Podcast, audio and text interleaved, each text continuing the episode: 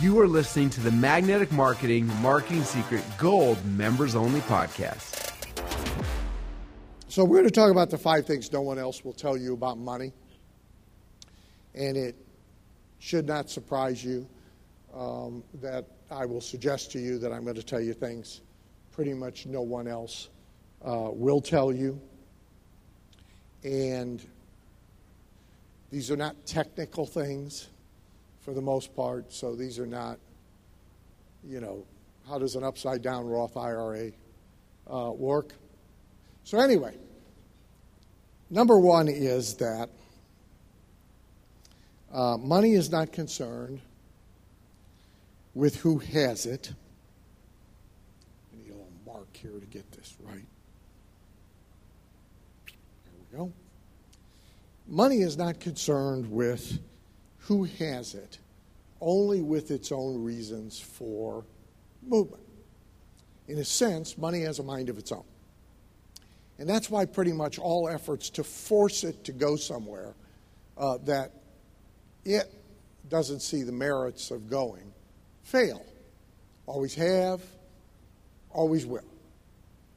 As you are well aware, we've been uh, fighting a war on poverty in America since Lyndon Johnson declared it, and we have spent literally trillions of dollars.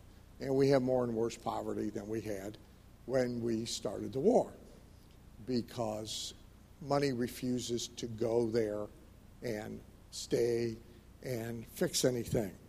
Warren Buffett, who we're going to talk a little bit about uh, in my other presentation, uh, says that one of the most important things with stocks is that the stock doesn't know you own it. So people have these emotional reactions, right, to a stock they own, to the business they own. And you should understand that you reinvest in your business every day when you decide to stay. I had a client years ago who had built a very large network marketing company. And he said, if I knew when I started what I know now, I wouldn't have been in this business at all. And I said, today would be a really good day to exit if that's how you feel. So we make a decision every morning to invest, to buy our businesses. You get up in the morning and you buy it on Monday, and you get up on Tuesday and you buy it again. And on Wednesday, you buy it again. So you should have really good reasons to do so. And you should understand it, it doesn't care that you own it. It is essentially an inanimate thing, it's not a person. How many of you have pets? Dogs or cats? Okay, so Here's what we all do I do it with our dog, you do it, we do it with my racehorses. We project onto them human personality. You think you can have a conversation with that thing and that it gets it. So, our dog, the million dollar dog, it'll sit right there and I can talk to it and explain to it I'm going on a four day trip. I'll be back in five days. Yada, yada, yada. And it'll cock its head and wiggle its ears and act like we're, we're communicating. It isn't, of course. It just knows that at the end of this, whatever this BS process is that this idiot human insists on doing, I get a treat. So, it'll sit there and pay attention like it actually comprehends. It doesn't comprehend anything. It's a dog, right? I mean, so we do that to stocks we own, we do it to businesses we own, we get emotionally involved with them. Money is profoundly unemotional. It doesn't share your sense of morality. See, if it was moral in the way we think about morality, where would it all go? To the neediest people. Money would literally be leaving your wallet as you sit here and heading down to the impoverished part of Dallas, wherever the homeless people's tents are, and it would arrive there and stay there. But, we, uh, but people act like it has our human morality.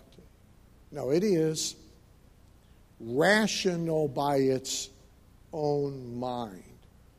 So the task for the entrepreneur who aspires to wealth is to really understand why money moves from person to person, place to place, refuses to stay or stays, so that you can align yourself with it. So, as you are well aware, right now, um, we have something we haven't seen in America for maybe 50 years a mass popularization of socialism. So, this is Reagan's explanation from 1981 or 82. So, keep in mind the frame of reference is the 80s. This is Reagan's explanation of how socialism works. This can help you explain it, like to your millennial who's going to vote, or your 16 year old, if they have their way, who's going to vote. So Reagan told the story of the young man in Russia who uh, wanted a car. And so he worked three jobs, and he lived on bread crusts and beans, and he slept on a cot in mama's house in order to save up money in order to go get a car. And he finally had the money to go get a car, and in Russia, there was only one car. It was called the Yugo in the 80s. The government manufactured them, as the government, Elizabeth Warren wants the government to manufacture drugs because government does such a good job of running things. So the only car you could get was a Yugo, and it was kind of a to do to be allowed to get one because they really couldn't make many so they had to ration cars a lot. So you first had to go to this bureaucracy office and you had to explain why you wanted a car. And you had to demonstrate that you didn't just want one, you needed a car. And you had to demonstrate that at least four other people in your family or your housing unit were going to share the use of the car. So once a kid cleared that hurdle, he then went to the second bureaucracy where you had to prove where the money came from. Because most people couldn't afford to buy a car in Russia. And since you could, the government wanted to know where every penny had come from that you stacked up in order to go get your Yugo. So the kid cleared that hurdle. Then he finally gets to go to the office where you actually buy the Yugo, which is a very simple process. There's no salesman because there's nothing to sell. There's only one car. Uh, there's no options. It's pre priced, and you just buy it. Right? It's sort of the predecessor to Carvana. So he goes, and now he fills out all the forms, and he has the money, and he's ready to get his Yugo and they accept his order, and he says, When can I pick up my car? And the bureaucrat shuffles some paper and he says, Exactly 10 years from today. And the kid stops for a second and he says, Well, morning or afternoon? And the bureaucrat says, What difference could it possibly make? It's 10 years from now. And the kid says, Well, the plumber's coming in the morning. So that's Reagan's explanation of socialism. Socialism is, of course, a construct, right? To force money to do certain things that by its own rationale it does not want to do. And so every time it's been tried, every place it's been tried, the force is required. It is always sold first and then imposed and enforced second. And people try and force the money to go do certain things, and the money resists, and the money runs out the back door as fast as it's going in the front door. And as Thatcher said, it sounds good on paper, but sooner or later you run out of other people's money. And then you have Venezuela, which last week they all broke into the zoos and they ate the zoo animals because they have no food. This week they have begun eating their household pets. I'm not kidding. And when they run out of pets, what do you think comes next? Slowest neighbor. This is what happens when you try and force money to act in ways that it does not see merit in.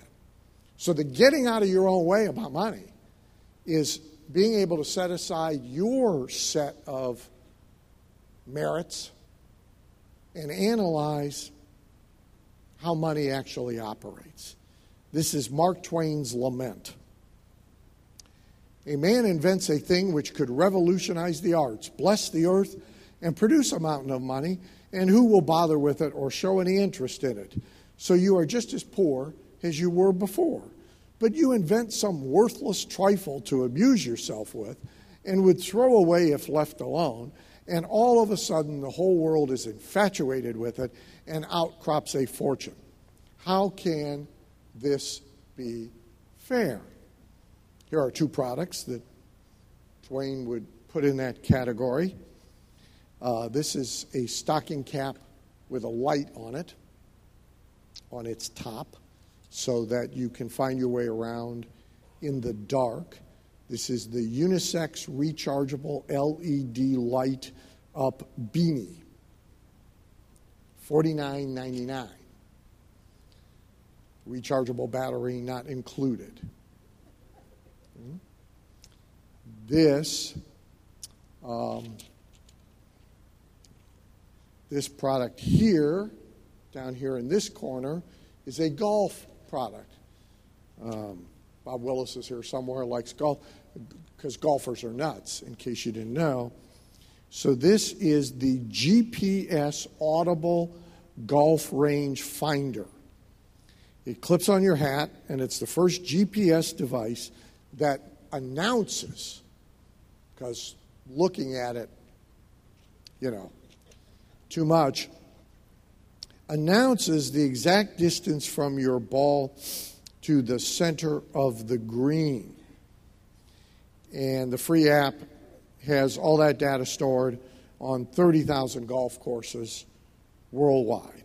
And that baby is 89.99. Now, Twain would hate both those products because people getting rich on them, which they are, is something he would class as unfair.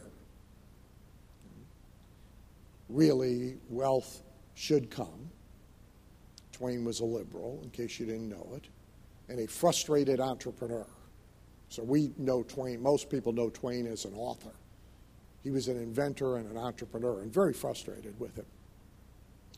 So he would think that all the wealth should come, all the money should move about for necessities.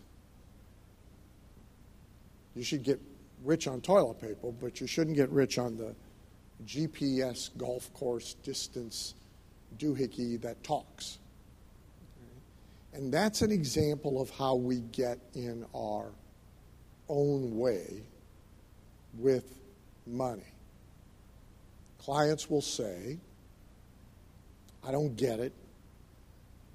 Customers need this, which I have brought to the market.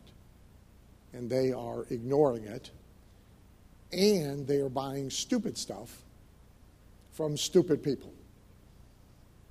I hear it at least once a month from somebody, and they are merely voicing Twain's lament, and they are revealing their ignorance about money and how it moves. So, the thing to know is that advertising, marketing, and selling are nothing more or less than applying the rationale by which money moves to a person, place, or thing for a focused commercial purpose. So let me give you an exact example. People think that people should want to lose weight for their health. If you would like to go broke in the weight loss business, as quickly as possible, make that pitch. Tell that story. Run that advertising. Weight Watchers just tried it. At the same time, they idiotically erased their name, um, a brilliant move, and became WW. They began running ads that talked about being well, sleeping better, and being happier. This little experiment lasted about a month because nobody responded. Because that's not why people go on a diet. The top 10 reasons that people go on diets are all E factor stuff, emotional factor stuff. For example, revenge. People go on diets, mostly women, after the divorce sparked by the cheating. It's one of the top five reasons they go on diets. So that they can lose all the weight and be visible to the ex. Preferably with a new guy who looks a lot better than the ex one of the all time greatest performing advertorial style ads in the weight loss industry. Was written by a guy by the name of Bud Weckesser in the 1960s, and it is all about what I just described to you. Now, that's we would think that's not a moral reason why money should move to a diet company out of people's pockets. It's not an admirable reason why money should move uh, to a weight loss company out of people's pockets. It's not a good reason, but it's a reason. Weight loss is very, is very life event driven. If you sell weight, weight loss, you sell by the factor I just described. You sell by class reunion coming up you sell by wedding in the family coming up, and you sell by summer vacation beach season coming up. None of it has anything to do with being healthier, living longer, living long enough to see your grandkids graduate from college. None of that stuff. So you've got to get out of your own way on this a lot. Number two, our second thing that a lot of people won't tell you about money is that very little of it comes from wealth or invention. Invention is greatly overrated. So you've all got a smartphone right? You've all got one.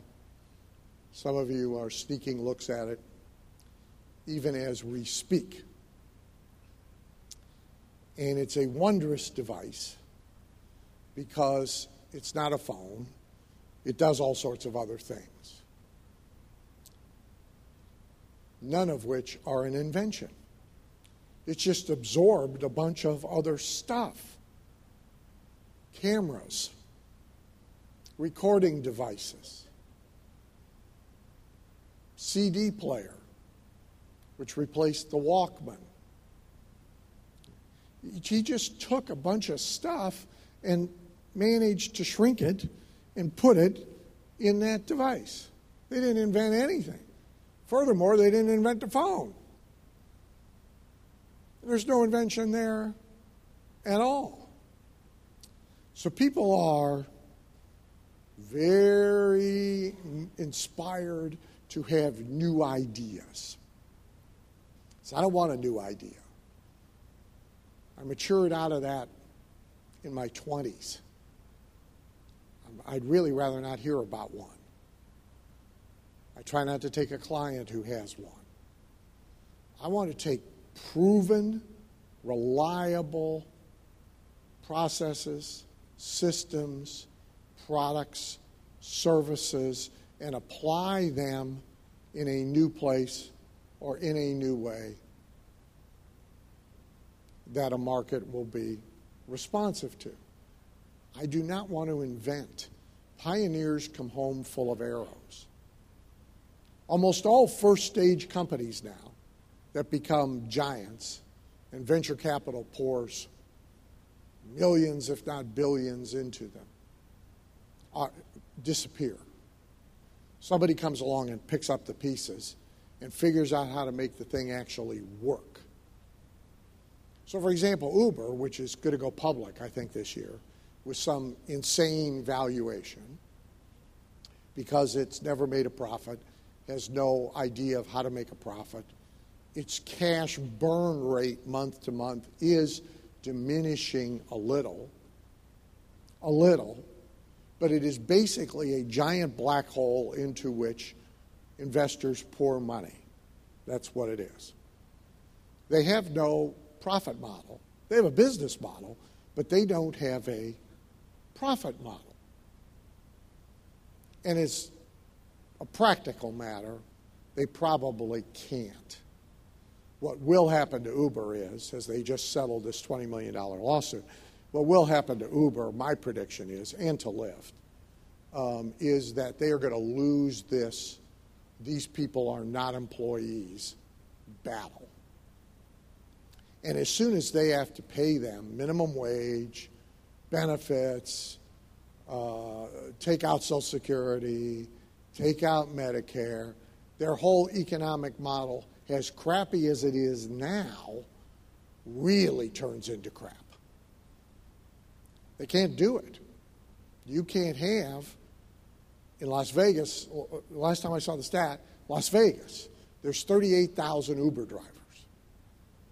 So you can't have 38,000 people logging on and off, taking two, taking two drives to get enough money to buy their recently legalized marijuana and then not working for five days while they play video games and smoke. See, you can't run a business that way if they're your employees. You need to run what's called a cab company.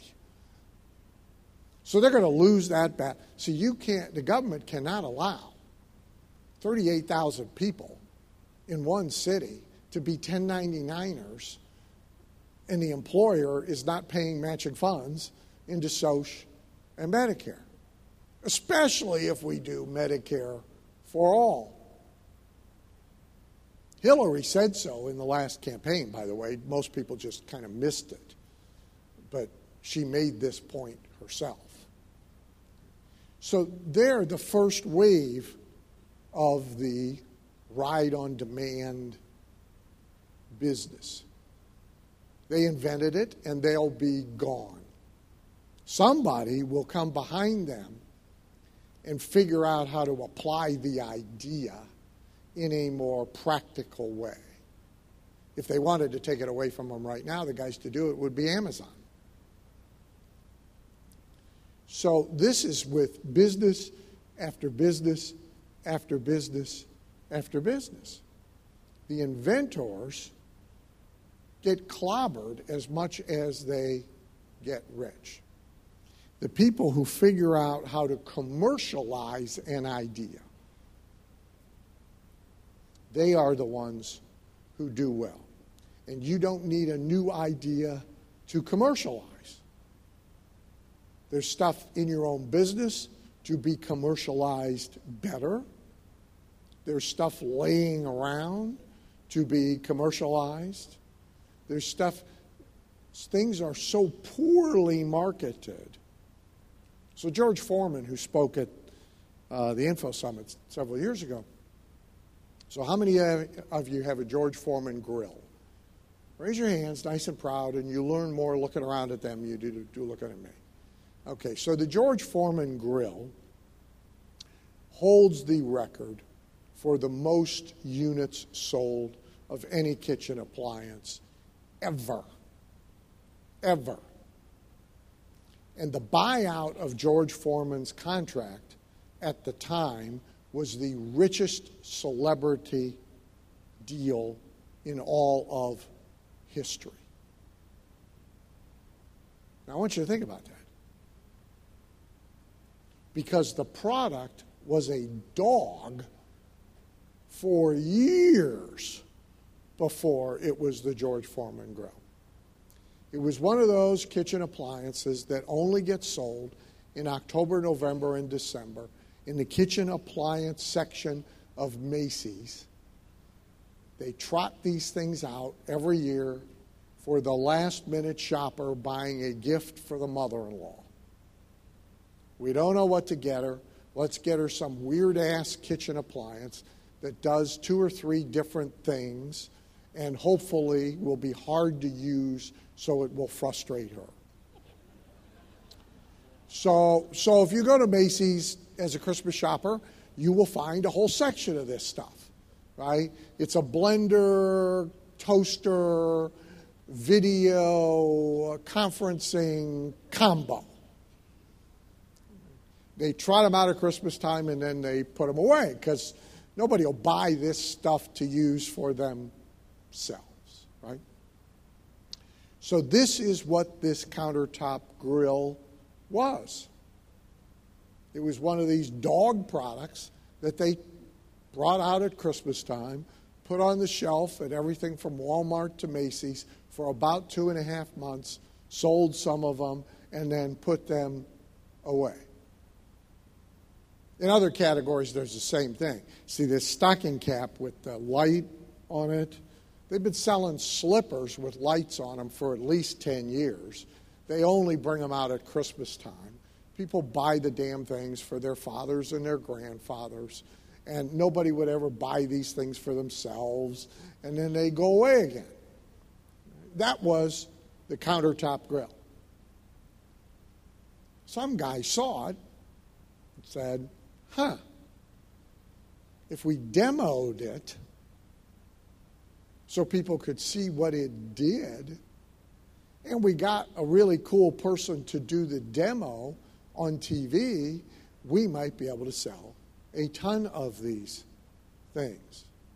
Then we can force the retail market because it's on TV every two seconds, and we can force the premium market so, banks, for example, bought hundreds of thousands of one model of the George Foreman grill to use as a giveaway.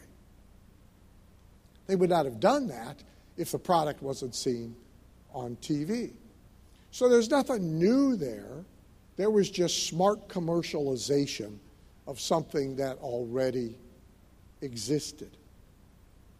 These are laying around everywhere my friend the late Joe Cossman, did it with the ant farm. How many of you had an ant farm when you were a kid? Okay. The ant farm, for those of you who don't know, is kind of like a little miniature aquarium. It's plastic, you can see through it, and it's full of dirt and ants. And so you can watch the ants make their tunnels and move dirt from place to place and place. Kids really like it because their moms don't. And so, but here's what the ant farm was when Joe found it. It was a product being sold only by school supply houses, only to biology teachers in public education to have in their classroom. Very limited market. Cossman said, kids would love this because their moms will hate it. We can sell a crap load of them. I'll take the rights to everything but the school market. Thank you very much and I'll commercialize the ant farm. So money moves because of commercialization, not because of invention. Some invention is necessary, or ultimately there would be nothing to commercialize. But money moves mostly because of commercialization, not invention. You never need to have an original idea in your life, and it probably would be better if you didn't, if you really focused on commercialization. So I'm going to give you one, sort of as a side point, an example of a commercialization strategy. It may very well apply to your own business as that business exists now, or it could apply to something you bring in to your business.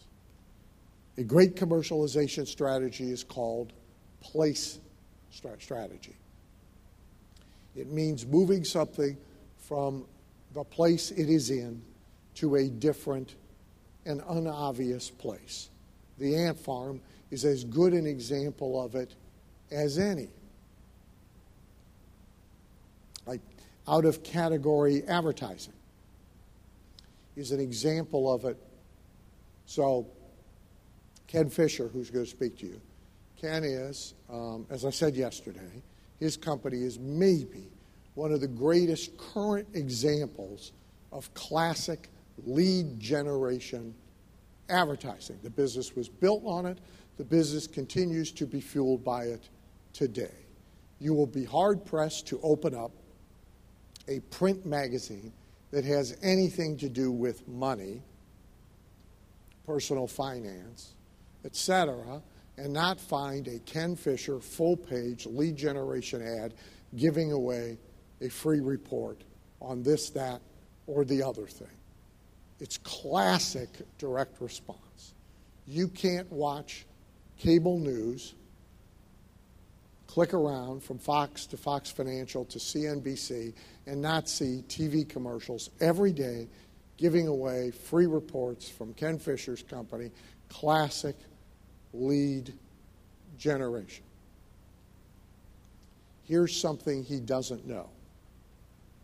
Don't tell him because I hate giving away secrets for free. There are places that have nothing to do with money where the same ad or the ad slightly tweaked could very well outperform the ad being run in the logical and obvious places. I would test it, for example, in boating magazines classic car magazines, any magazines that reach people that have $500,000 or more of investable assets. That's a place strategy move. Because, see, it's not about the subject of the media, it's about the person reading the media. So that's place strategy. It is one of many ways to commercialize what already exists. So your current business is probably being commercialized in a relatively small, defined space of logical and obvious. Most people's businesses are. I tell the story all the time about the, the jewelry, the pop up jewelry store at the racehorse auctions. If you go to racehorse auctions, there's exhibitors, just as there are here, and they're all selling horse related stuff. So they're selling safety vests and colors for drivers, and helmets, and harnesses, and bits, and nutritional supplements, and equipment, et cetera, et cetera, et cetera. At every resource auction in Ohio, there's one exception, and it's a pop up jewelry store. And it works magnificently because when guys go to resource auctions, their, their wives ask in this tone, You're not going to buy another horse, are you? And the guys all say, Of course not. I'm just going to keep Bill company. Bill uses the same script. I'm just going to keep Dan company. And then we all come home with a horse. And everybody has discovered if you have a lead shank with a horse attached to it in this hand, but if you have a, a, a diamond tennis bracelet in this hand and you wave it hard, she might not see the horse. So the jewelry guy does great. It's important to understand he doesn't belong there. But he's taken his existent business, he owns five jewelry stores in malls where they're supposed to be. And he is commercializing it in a place he's not supposed to be. Why? Because money is there. Broke people don't go to racehorse auctions. Broke people do go to the mall, but broke people don't go to a racehorse auction. There's money there, and the money will move for an emotional reason, having nothing to do really with jewelry or the reasons you think your husbands or boyfriends should buy jewelry for you. No, we're buying jewelry store to sneak the, jewelry to sneak the horse into the barn. That's how money moves. Money loves reasoned confidence. So the more you do that you are certain of, typically, the higher your income and the richer you get. People are very flitty. It's a, da- it's a hazard of being at any event like this because you will see other people's businesses that seem to be greener pastures. You will see new, bright, shiny objects. And you will be tempted to flit. Oh boy, I'll do that. Oh boy, I'll do that. Oh boy, I'll do that. But what you really should be looking for is ways to improve, strengthen, ease, and accelerate what you are already doing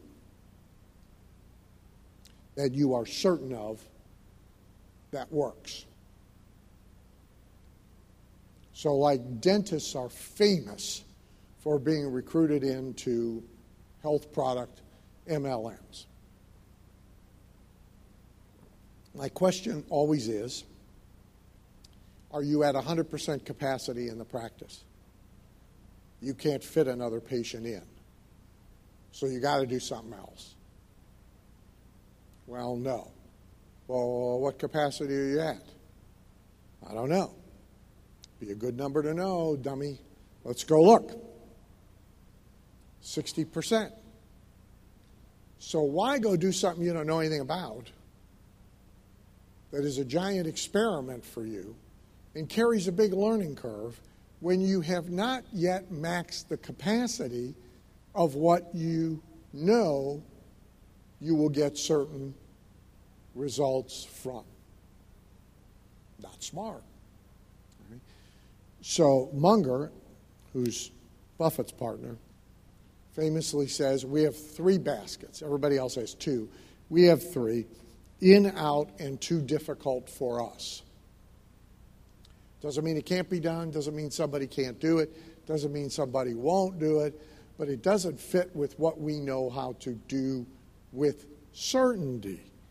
Warren says, We have been successful because we concentrated on finding one foot high hurdles we could easily step over, not because of some superhuman ability to defy gravity and leap over tall buildings in a single bound. So this says look for the soft pitch. Look for the one foot high hurdle and jump over it as many damn times as you can. People get bored. I spoke for nine years, 25 to 27 times a year, on these big public seminar events, um, mostly in basketball states uh, stadiums. Uh, average body count 15 to 17,000. Uh, our biggest was 35,000 and something in Tampa. Um, And after the first four, when I arrived at a presentation that delivered certain results, I could count the house, and I would know when I walked on stage within a small range of variance how many units of the magnetic marketing system I was going to sell at the back of the room in 75 minutes. For the rest of the nine years, I did not change a word. Not a word. I didn't change a gesture. I didn't change the timing. The AV crew could set their watch by when I was going to do this and say that. Because I hit it every time. Hard not to get bored. Zig Ziglar, almost every morning, would sit there and fool around with his presentation. I want to put something in from the news. I want to put something, I just had this conversation with the person in the coffee shop, and I want to tell this. And Zig would tell you, I outsold him in dollars per head. Not because I was better, because I got something that delivered certain results and I applied it every which way I could, but I didn't deviate from it. We took that speech and we turned it into a long sales letter that went to everybody who didn't buy. That arrived the next week and said, You made a horrible mistake. You didn't buy this stuff. There's a few reasons you didn't reason one, reason two, reason three. Now let me tell you why you should. And the rest of the big, long, I think it was 28 pages, sales letter was nearly a word for word transcript of what I had done on stage. Why? Because it works. Certainly. So the trick is to apply it in as many different places and as many different ways as you can. So money loves reasoned confidence. It is attracted to people who know what the hell they are doing. It's that simple. If you are doing a lot of what you know delivers certain results, that's better than doing three times as much, four times as much, five times as much of stuff you don't know the certain results from. People who get and stay rich say no a lot more often than they say yes. This is antithetical to the entrepreneur. So it is a major thing we have to rein ourselves in on. Because our instinct, our impulse, is to say yes to just about everything. So the and the more successful you are, the bigger the problem. Because the more visibly successful you are, the more people march into your office, figuratively or literally, with ideas and you go, oh boy, let's, let's do that. Let's do that idea. I, um, I have a friend here I kind of saved. Um, there's this thing called Bitcoin. Everybody got infatuated with. Our industry got infatuated with it. People so I one, for example, longtime member of ours, brick and mortar business. I won't name the business, I won't name the state, but maybe one of the 10 most successful of its kind in the country, about 15, 16,000 of them. He certainly was in the top 10. Took his eyes completely off the business to chase Bitcoin not just to buy the stuff, to coach others in how to buy the stuff. So, Wall Street Journal yesterday uh, Bitcoin is in the longest slump of its 10 year history, forcing even its most ardent supporters to shelve dreams of global disruption. uh, the big long article. Not only is Bitcoin in the toilet, um, the copycats are in the toilet, the blockchain companies that were going to move all this crap around from place to place, uh, they're in the toilet. And tons of people maxed out their credit cards to buy this crap, go to seminars about it, put seminars on about it, create coaching programs for it, and many of them had very successful businesses that were nowhere near capacity. Even if it was real, it's stupid.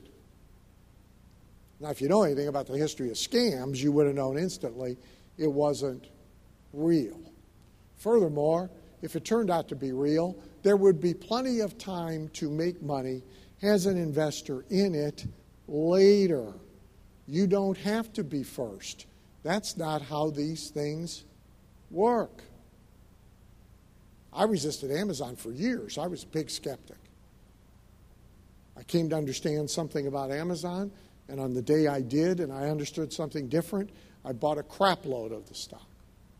Amazon had already been in existence for I don't know how long, but a long time when I bought it on a big downturn of a thousand percent gain at this point. I didn't buy it when Bezos first talked about it or went public. The same is true with other stocks. So people who get and stay rich say no a lot more often than they say yes. Number three, successful use of direct mail and print is required. Many people will tell you the opposite today.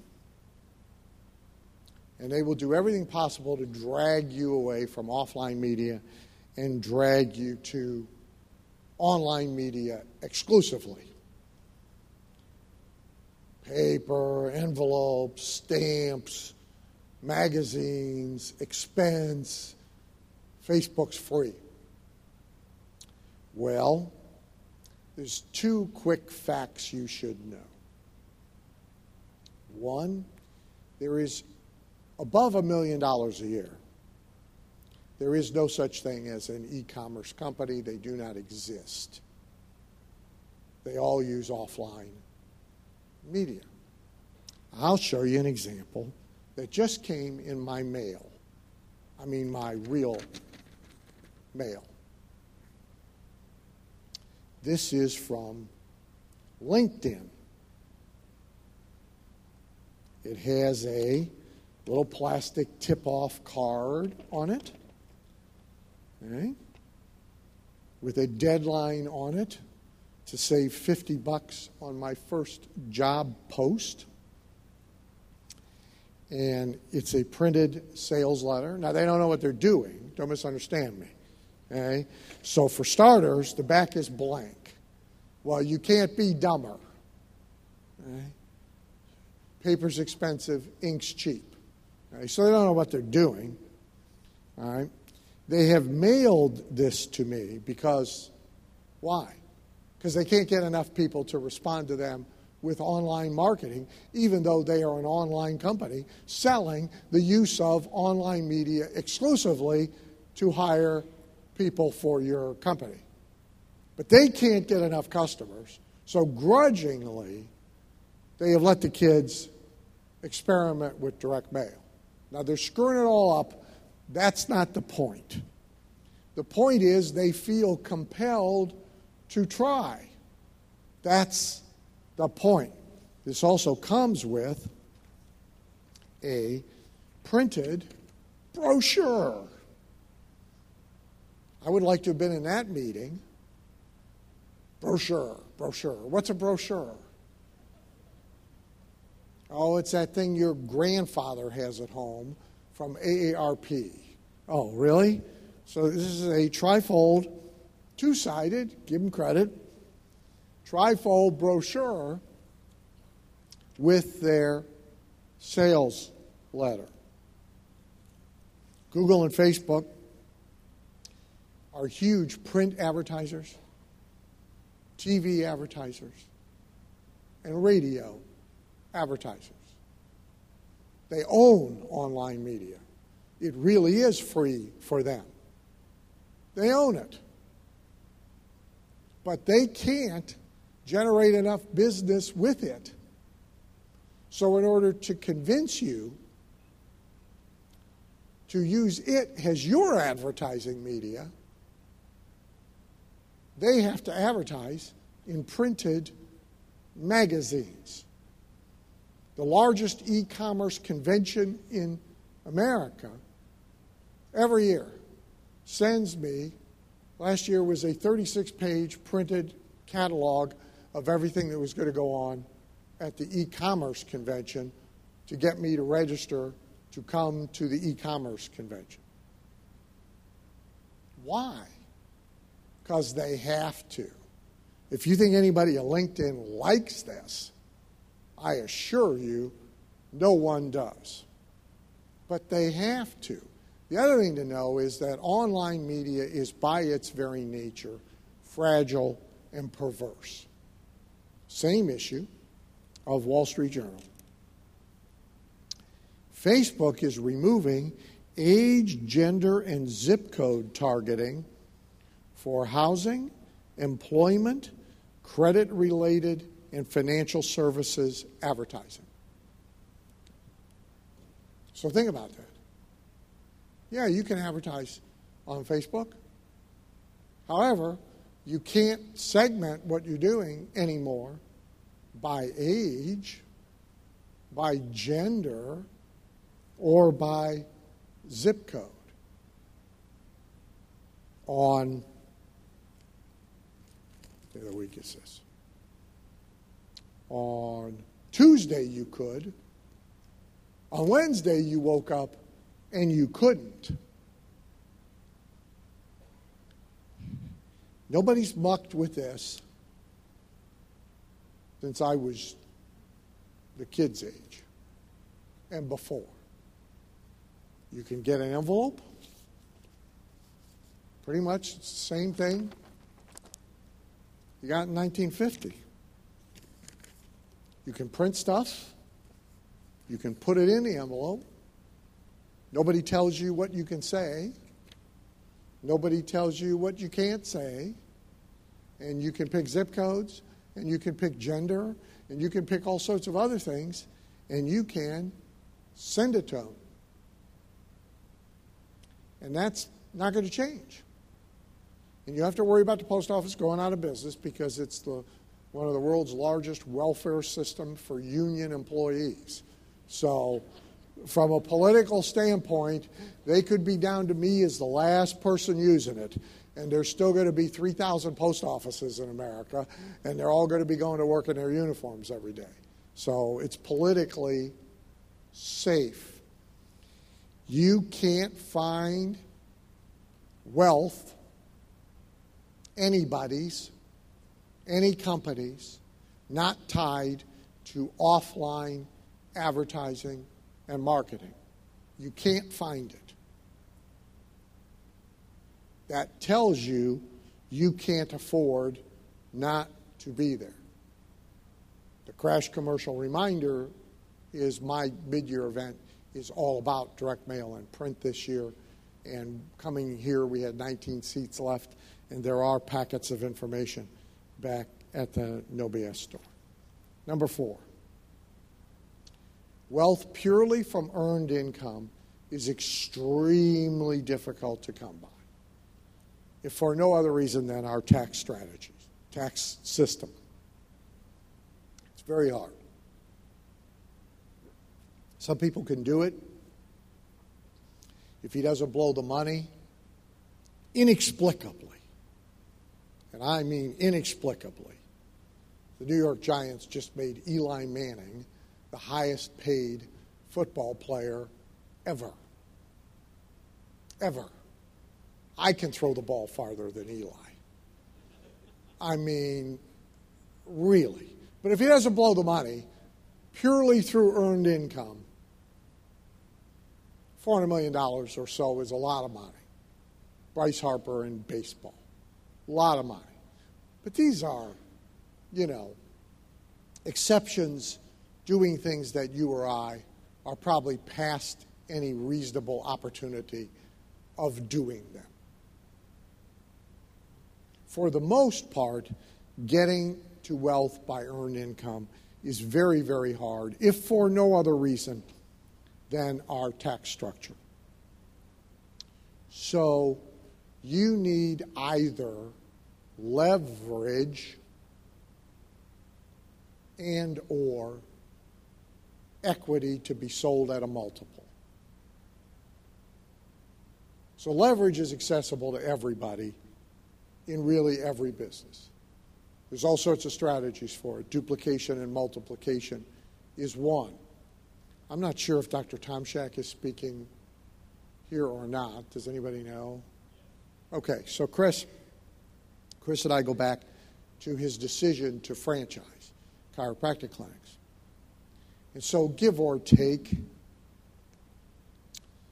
the franchisor is taking 10% of the gross. It's actually probably seven or six, but I'm going to do simple math. So let's call it 10. So he had three clinics, of which he had 100% of.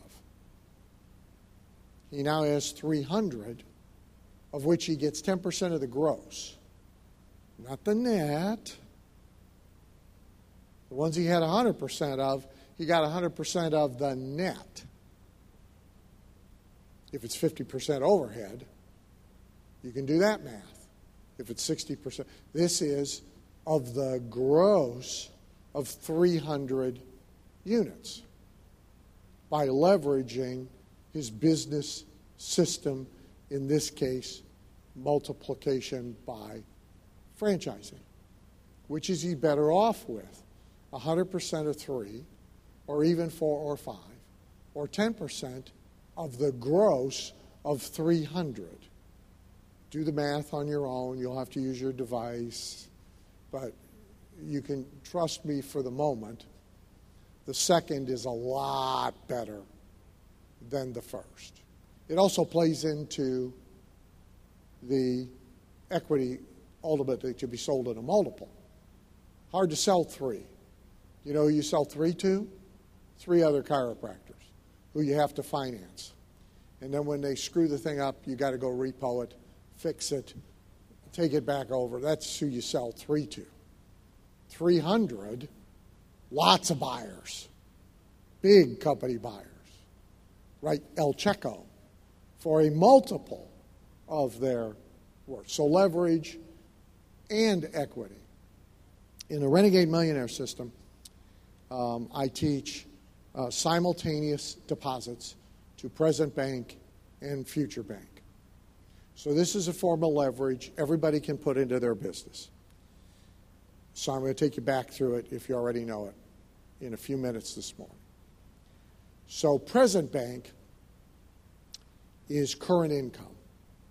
It's how most people evaluate whether business is good or bad. So if you ask a restaurant owner, how was your weekend? He's going to answer you in present bank numbers. He's going to say, We were full. He's going to say, We did X number of dinners, and it's a big number. It's almost all his capacity. He's going to say, It was great. A lot of people bought expensive wine. We did over X thousand, which is more than an average weekend.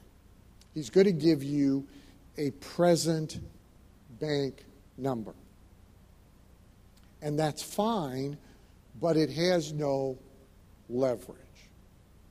The problem with present bank, amongst other things, why it doesn't lead to wealth, is because most people spend it. Most business owners' lifestyles track their income increases. You're probably guilty. I was for 20 years. So we buy better cars, we buy bigger houses, we remodel this, we fly first class instead of coach, we, we pay bribes to get our kids into school, we, you know, on and on and on. So the present bank money goes in and. You probably can't show me the, a dollar you made two weeks ago. It's probably come and it's probably gone. Future bank can't be spent immediately, therefore, it tends to accumulate to trigger income or equity later. The strategy you want to master is present bank, future bank, done simultaneously. Almost every business can do it. So when I was speaking a lot, 70, 80, 90 times a year, and on the road constantly doing it, which is why my real age is 108 because you do like dog years for the years you're on the road. You multiply it by seven, and you know, I've been on borrowed time for a while. The present bank money was fee if you got it, plus what you sold that day. At those big events, every day was at least a $100,000 day. However, that's just present bank money. There's no leverage in it, there's no future equity in it. It's all taxed as earned income in its current year. The more of it you make, the more of it you give away in taxes, etc., etc., etc. Lifestyle expands with that income. Gee, you're netting 100 grand a month now we got married, we were not netting nothing. We should have a better house. It's actually hard to argue against that. It doesn't make sense, right? So every time I spoke, in the process of selling you a magnetic marketing system. So, who in here bought a magnetic marketing system at one of those events? Let me find somebody. Okay, uh, you and you and all the way in the back. So what year? I'll do Dennis. That's fine, Dennis. So what, what year? Okay, so 1995. This is 2019. Here he is. You have any idea how much you've spent since 1995? all in. Me, no BS inner circle, it's predecessors.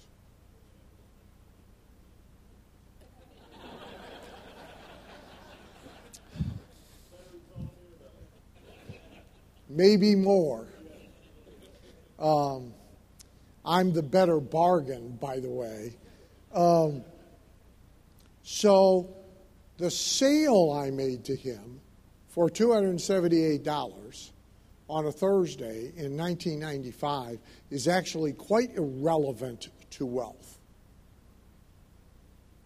Getting him, keeping him, monetizing him without always having to put him in a room and do manual labor to get the money is where the wealth comes from. So let's take a restaurant that guy you ask, how was his weekend? And he says, it was great. We did 5,000 and we usually do 3,000. It was great. Every table was full. So here's his future bank number the number of first time customers, data captured, including birthdays. That actually should be the statistic he answers you with that he's more excited about if he understood present and future bank. Because if I have your name and your address and your email and your phone, and I know your birthday, and I didn't food poison you when you were there, and I have the person you were with, their birthday, I have certain opportunity 90% of Americans go out to dinner to celebrate their birthday. Everybody has one every year. They're spread out over the year. Some people have them in one month, some people have them in another. 60% of the people who go out to celebrate their birthday in a restaurant take another couple with them. So they bring a new first time customer in when they come, whose data we can capture, etc.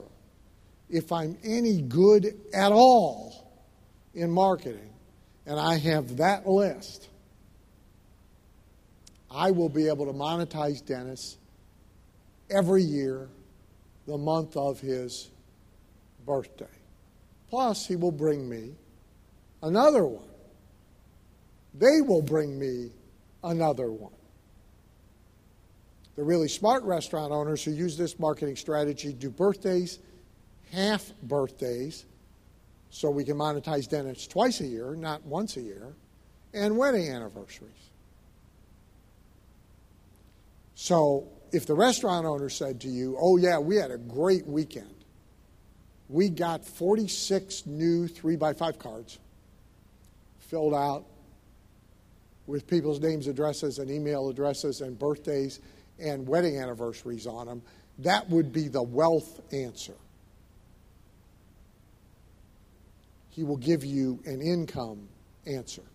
That would be all the leverage in his business. So, most businesses, of course, don't do this at all. They don't really work at monetizing past customers. I just saw right before I came here in our local community newspaper a two page, full page ad spread by the local company that does power washing. They come out to the house, they power, after winter leaves, they power wash the driveway, they power wash the house, they power wash the deck. I used them three years ago. Never heard from them since. But they're spending money on two full page ads in the damn newspaper when they could have, like, called me. They could have sent me a postcard. We're going to be in your neighborhood. You can save 20% if you book while we're there. It's been two years since you had your cleaned. It looks like crap. Call us. See, that would be where the leverage was, okay? because they wouldn't incur the cost of new customer acquisition. Right now, I am going to call them, but they have incurred the entire cost of new customer acquisition a second time to get me to call them because I'm calling from the two pages in the damn newspaper as if I never used them before. If they did a really good job with this, they might not need to run two big full page ads in the community newspaper.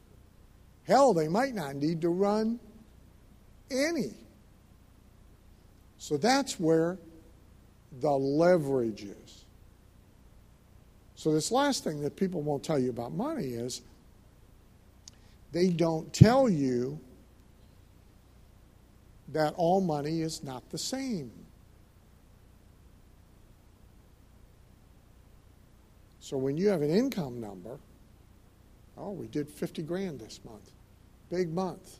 Maybe, maybe not. Where'd the money come from? in getting the money, did you also get any future bank from which you will have leverage?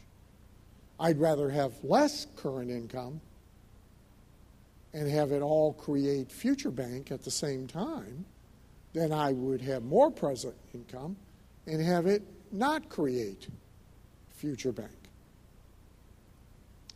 All right, so nearly the last thing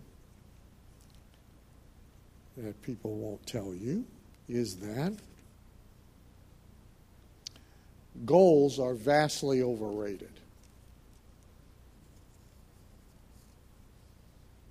This, by the way, great minds run in the same gutter. This is from a titanium member and client member of mine, uh, D- Dr. David Phelps. This is his newsletter this month. I'm sorry having a goal is not enough. A lot of what's taught to people about goals falls into the category of magic and mysticism. It's a version of build it and they will come. Set them and somehow they will happen. The only quarrel I ever had with a metaphysical speaker friend of mine who I employed for a number of years, um, who spoke exclusively about money and wealth, is he would teach people the write your five goals on the three by five card, tape it to the back of your refrigerator, never look at it again, go back and get it in five years, and you'll be amazed at how many of them came true. This implies that the act of taping, writing and taping the card on the back of the refrigerator somehow makes something happen. Trust me, it doesn't. You could write a list of the five people you most wish would drop dead and put it and put it on the back of the refrigerator and it is going to have zero impact on who drops dead and who doesn't. Feel free, by the way. And if you pick old and reckless ones, somebody will drop dead in five years that you put on the card, thereby validating the magic and the mysticism. But it's nonsense. That doesn't mean that thinking through goals isn't valuable. It is. It's a good idea to know. Somebody came up to me and asked me about um, the second titanium group, titanium brick and mortar, which has openings in it, by the way. And my immediate question was, you know, the question was, here's the business, which I already knew is business. Is it really appropriate for me to be in there? My question was, 30 seconds, where's your business now? Where are you trying to get it to? So you got to kind of know. But the idea that that itself really drives anything. It doesn't. So you can go online or you can go to your AAA office and you can get a trip all laid out for you, right? I want to I'm, I want to drive to Orlando from Cleveland, and they will lay the whole thing out for you. Your GPS will do it as you go, but They'll give it to you all in advance. And here's where the world's largest ball of twine is. So if you get off Route 4, you can see that. And here's a good place to stop for the night. And here's, you can go get all that. If you never drive out of the driveway, it doesn't get you to Orlando. It's unacted upon goals. There are people that do this, by the way you know, their hobby is bucket lists and goal setting and the 20 trips they're going to take that they never take. The, it's like confusion of goal setting with work. Because the truth is, doing the work is vastly underrated. And even if you are temporarily operating without a lot of clarity about the goals, but if you do the work, you'll achieve more than if you don't. So, of the 50 richest, currently richest fiction authors, James Patterson, J.K. Rowling, of the 50 richest current fiction authors, how many of them do you think start their book with a outline the way you were taught to do it in school, full character profiles the way you would be taught in a writing class, knowing how it's going to end in advance. What do you think? Ah, who said all of them? None of them. None. Not one. Not Lee Childs, who writes the Jack Reacher novels. Not Rowling. None of them. They do the work. They start writing. Some have a general idea. Lee Childs, who writes the Jack Reacher novels, will tell you he doesn't know who's going to appear. He doesn't know how it's going to end. He doesn't know shit. He starts right now. He's got a formula. If you know the character, he's this ex veteran, military veteran guy, cop, who's now kind of loose. If you saw the movie with Tom, the, don't forget that Tom Cruise is Jack Reacher, is most ridiculous thing ever. Jack Reacher is a six foot eight big guy, and the formula is he just roams around. He doesn't have a house. He doesn't, and so the formula is Lee Childs drops him in someplace Oh, I think I'll drop him in a small town in South Dakota this time. And he encounters something and he gets involved. That's the formula. But Lee, here's what Lee Childs does do. Every morning, he gets up and he gets some coffee and he goes to the computer and he does the work. He writes.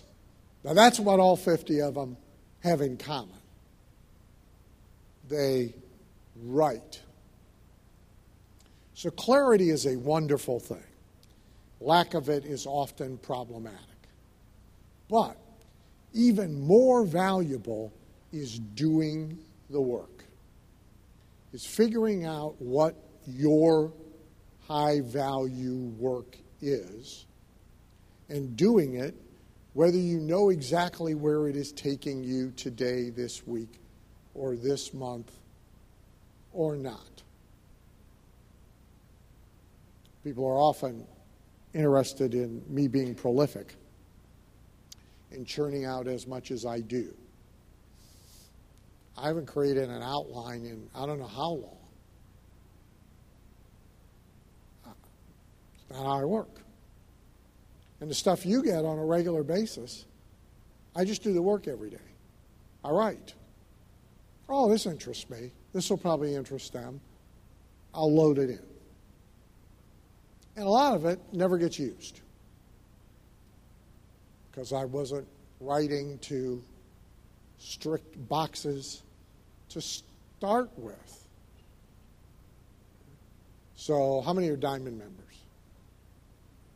Hell's wrong with the rest of you? Um, so, how, how many of you like the weekly faxes or emails if you get them? Good, good, good, good. How many would, so if I told you that for everyone you see, there's five that go in the trash can that I wrote, how many of you would like to see the five? Yeah. See that, by the way, that would be an easy sale, wouldn't it? I'm not offering it. I'm just telling you, for every one you see, there's five you don't. And candidly, in some cases, the ones you don't see are a lot funnier and a lot more interesting, but I'm not ready quite yet to totally end my career.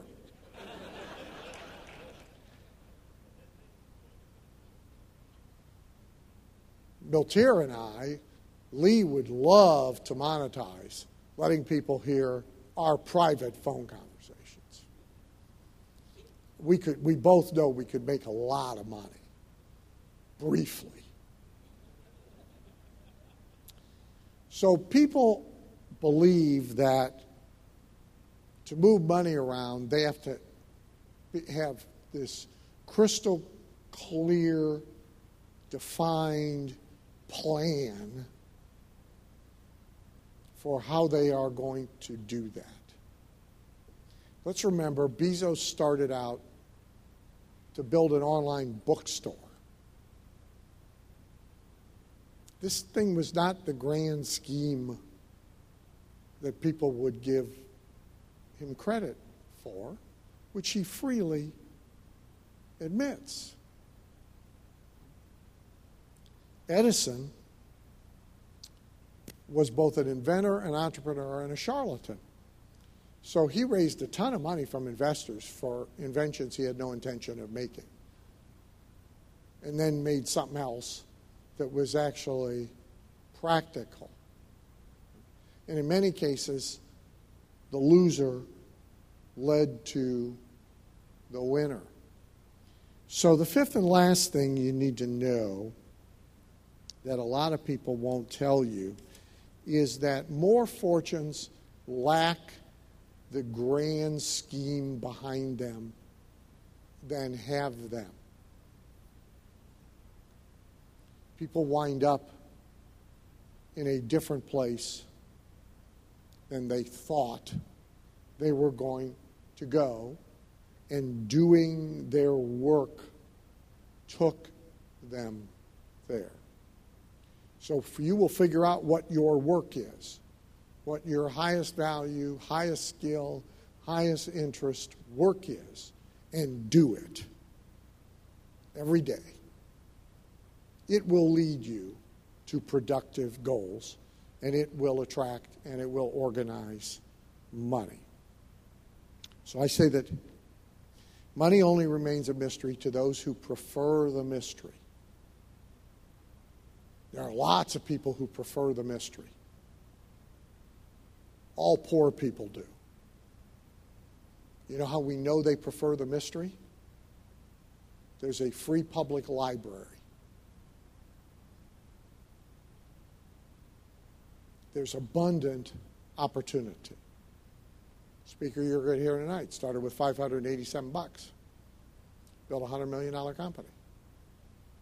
By the way, it happens all the time in this country particularly in this country. So a lot of people prefer the mystery.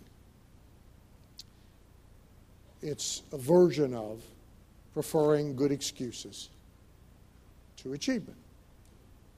It ain't that mysterious. There's some fundamental reasons why money moves from person to person, place to place. They're not that mysterious, they're not concealed. You can figure them out. If you take everybody on the Forbes 400 list and you go get their biographies and their autobiographies and you read them, all the secrets are visible. And there's common threads. Everybody's different, but in many ways, every wealthy person is the same. So take these five, find another five, Try not to get super distracted from them. Do the work and work with what works. Exploit the unused capacity that exists in what you already know to do for certain results. Thank you very much. That's my time this morning. You've been listening to one of our gold members only podcasts. Make sure you upgrade and become a diamond member and get access to the diamond members only podcast as well. On top of that, you'd also get access to the whole enchilada with all Dan's courses and so much more. So make sure you upgrade to diamond now by going to diamondupgrade.com.